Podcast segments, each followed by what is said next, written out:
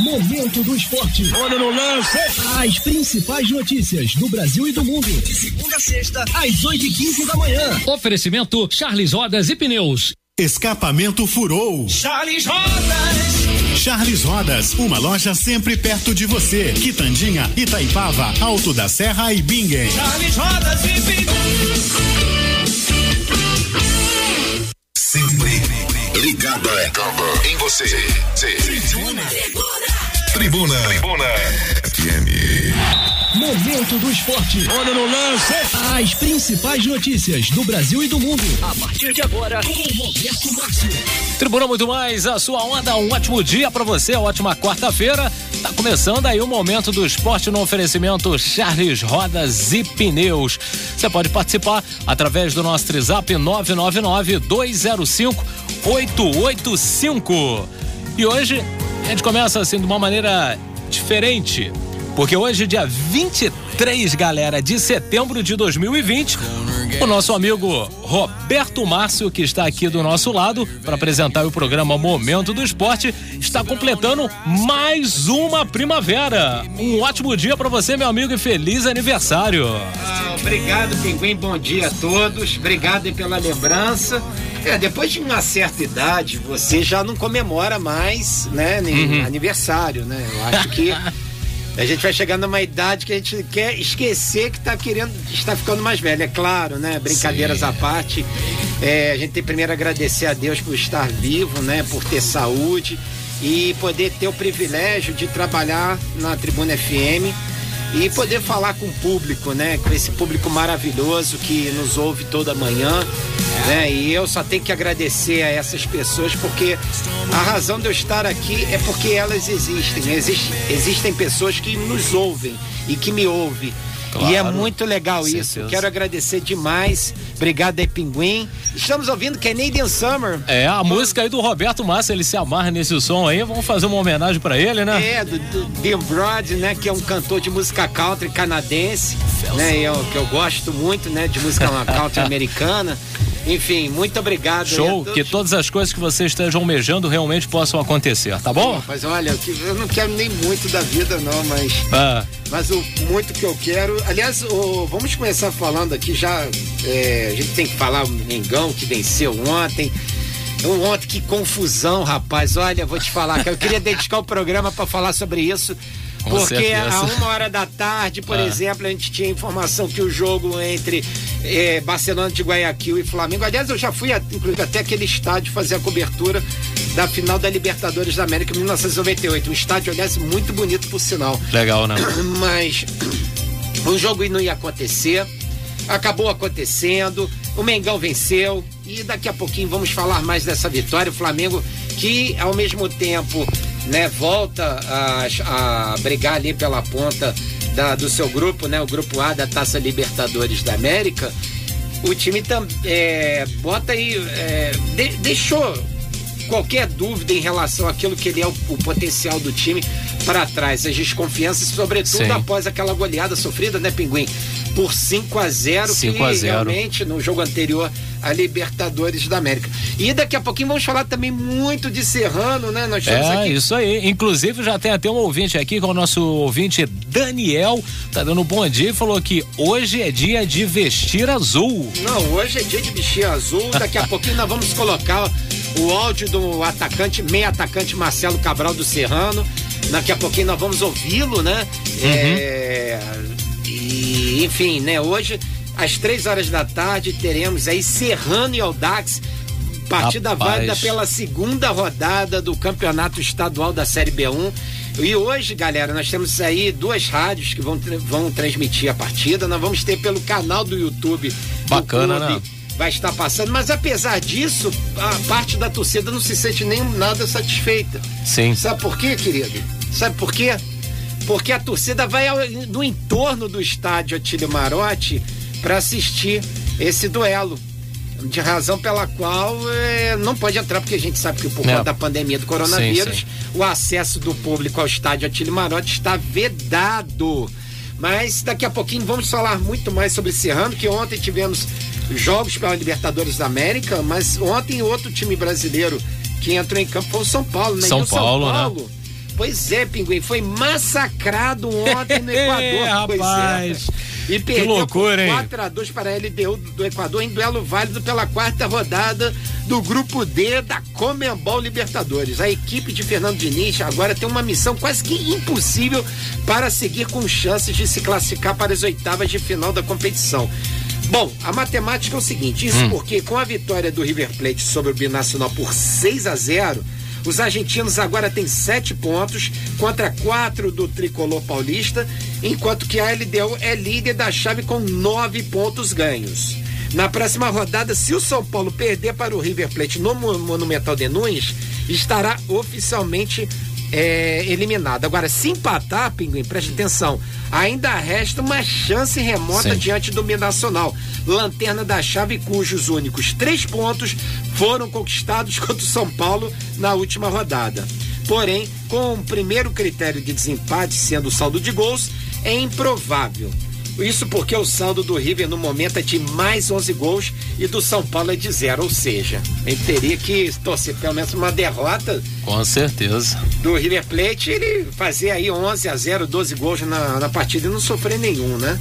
Agora, que situação realmente aí da, da Libertadores, né? A situação do técnico Fernando Diniz após esse, após esse resultado realmente é, deixa o, a situação do tec, a situação do técnico está bastante complicada, Pinguim.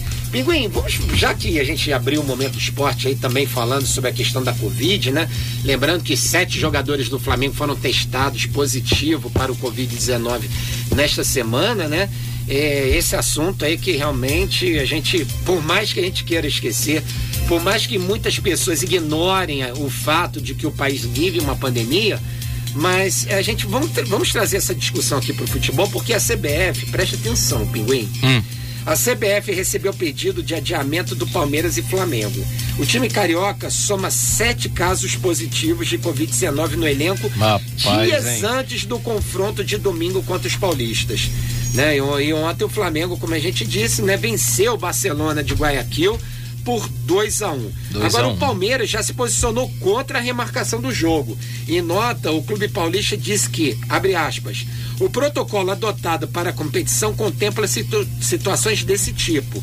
Não há, portanto, razão para que o jogo não aconteça, tá? Por quê, Pinguim? Porque o protocolo da CBF prevê novos exames antes de cada partida nos jogadores relacionados pelos clubes.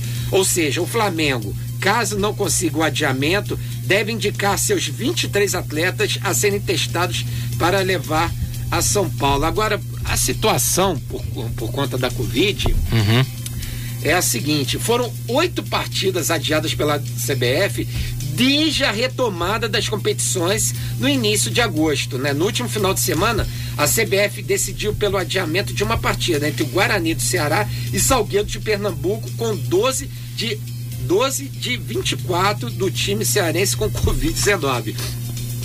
É, é isso mesmo. Eu ainda li aqui que, veja bem, de 24 jogadores, 12 testaram positivo, ou seja, mais de um time inteiro, a metade do elenco. Sim. E a outra foi realizada com apenas 13 jogadores disponíveis num dos times.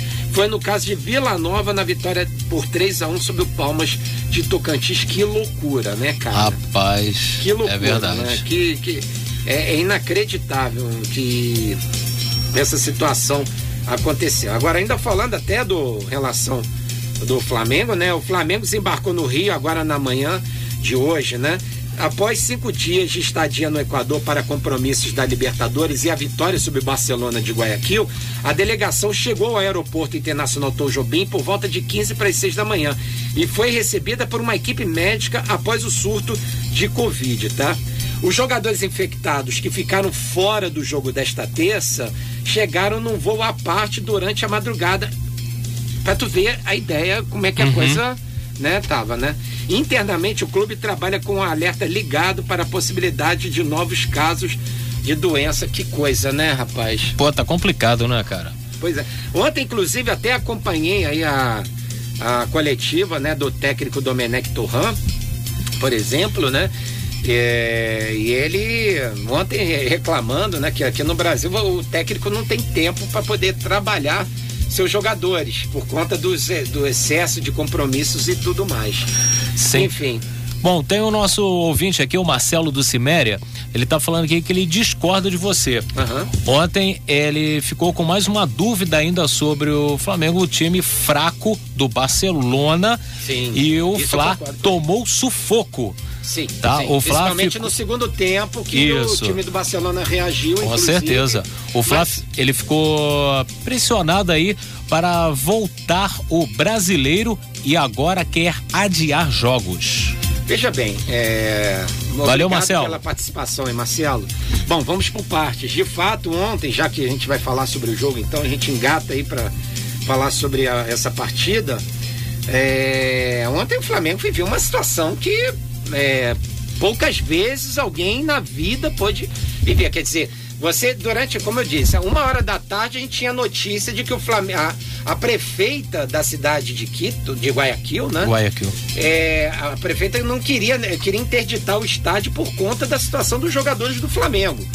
Mas chegaram a um acordo, duas horas depois, ficou definido que a partida entre Barcelona e Flamengo é, iria realmente acontecer. É, eu imagino, imagina se na cabeça do jogador, né, que ele se concentra antes de um duelo, ele fica totalmente focado naquilo, daqui a pouco ele recebe a informação que ele não vai jogar, e daqui a pouco, uma hora depois, ele vai ter que jogar, quer dizer, foi uma coisa louca. Não há como um, um time como o Flamengo, que está vivendo esse problema, esse drama, de ter sete jogadores infectados, já não estou nem citando os contundidos. Tá muito tal, difícil. Quer dizer, é uma situação é, sui generis, né? Porque é, nada, nada próximo a gente Uhum. pôde viver Sim. é, nos últimos tempos em relação a isso, né?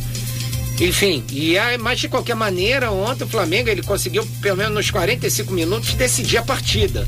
O Flamengo decidiu o jogo nos primeiros, no, no- no primeiro tempo. E fez isso, e fez muito bem. E era o que dava para se fazer. Eu não sei se ele é torcedor do Flamengo ou não, mas é, é- é fato que o Flamengo, ele é, primeiro entrou em campo com. Primeiro que o time que entrou, vamos, vamos lá, né? Sejamos, é, apesar de todos esses desfalques, o time que entrou em campo do Flamengo ontem não era um time fraco. Era um time muito bom, né? Você tinha Everton Ribeiro, você tinha Arrascaeta na, na, no- como meias ali na armação, você tinha o Pedro que abriu o placar logo ali no início da partida, né? Mostrando que é um jogador que tem todas as credenciais para ser um titular na equipe rubro-negra, pelo menos na minha opinião, né? E o Flamengo procurou resolver a parada ali no início, né? Para tentar no, no segundo tempo administrar um resultado para não sair de lá com, com mais uma derrota, um empate, por exemplo. Né? E a vitória foi uma vitória heróica, no meu ponto de vista. E foi um resultado que, sem dúvida alguma, é, coloca aí o Mengão aí numa situação é, bem tranquila em relação à tabela do campeonato. Certo. O Wallace tá te parabenizando aí pelo, pela passagem do seu aniversário. Ah, obrigado, Mas tá falando Wallace. assim, ó, Valeu, por irmão. favor, sem palpite pro clássico, tá?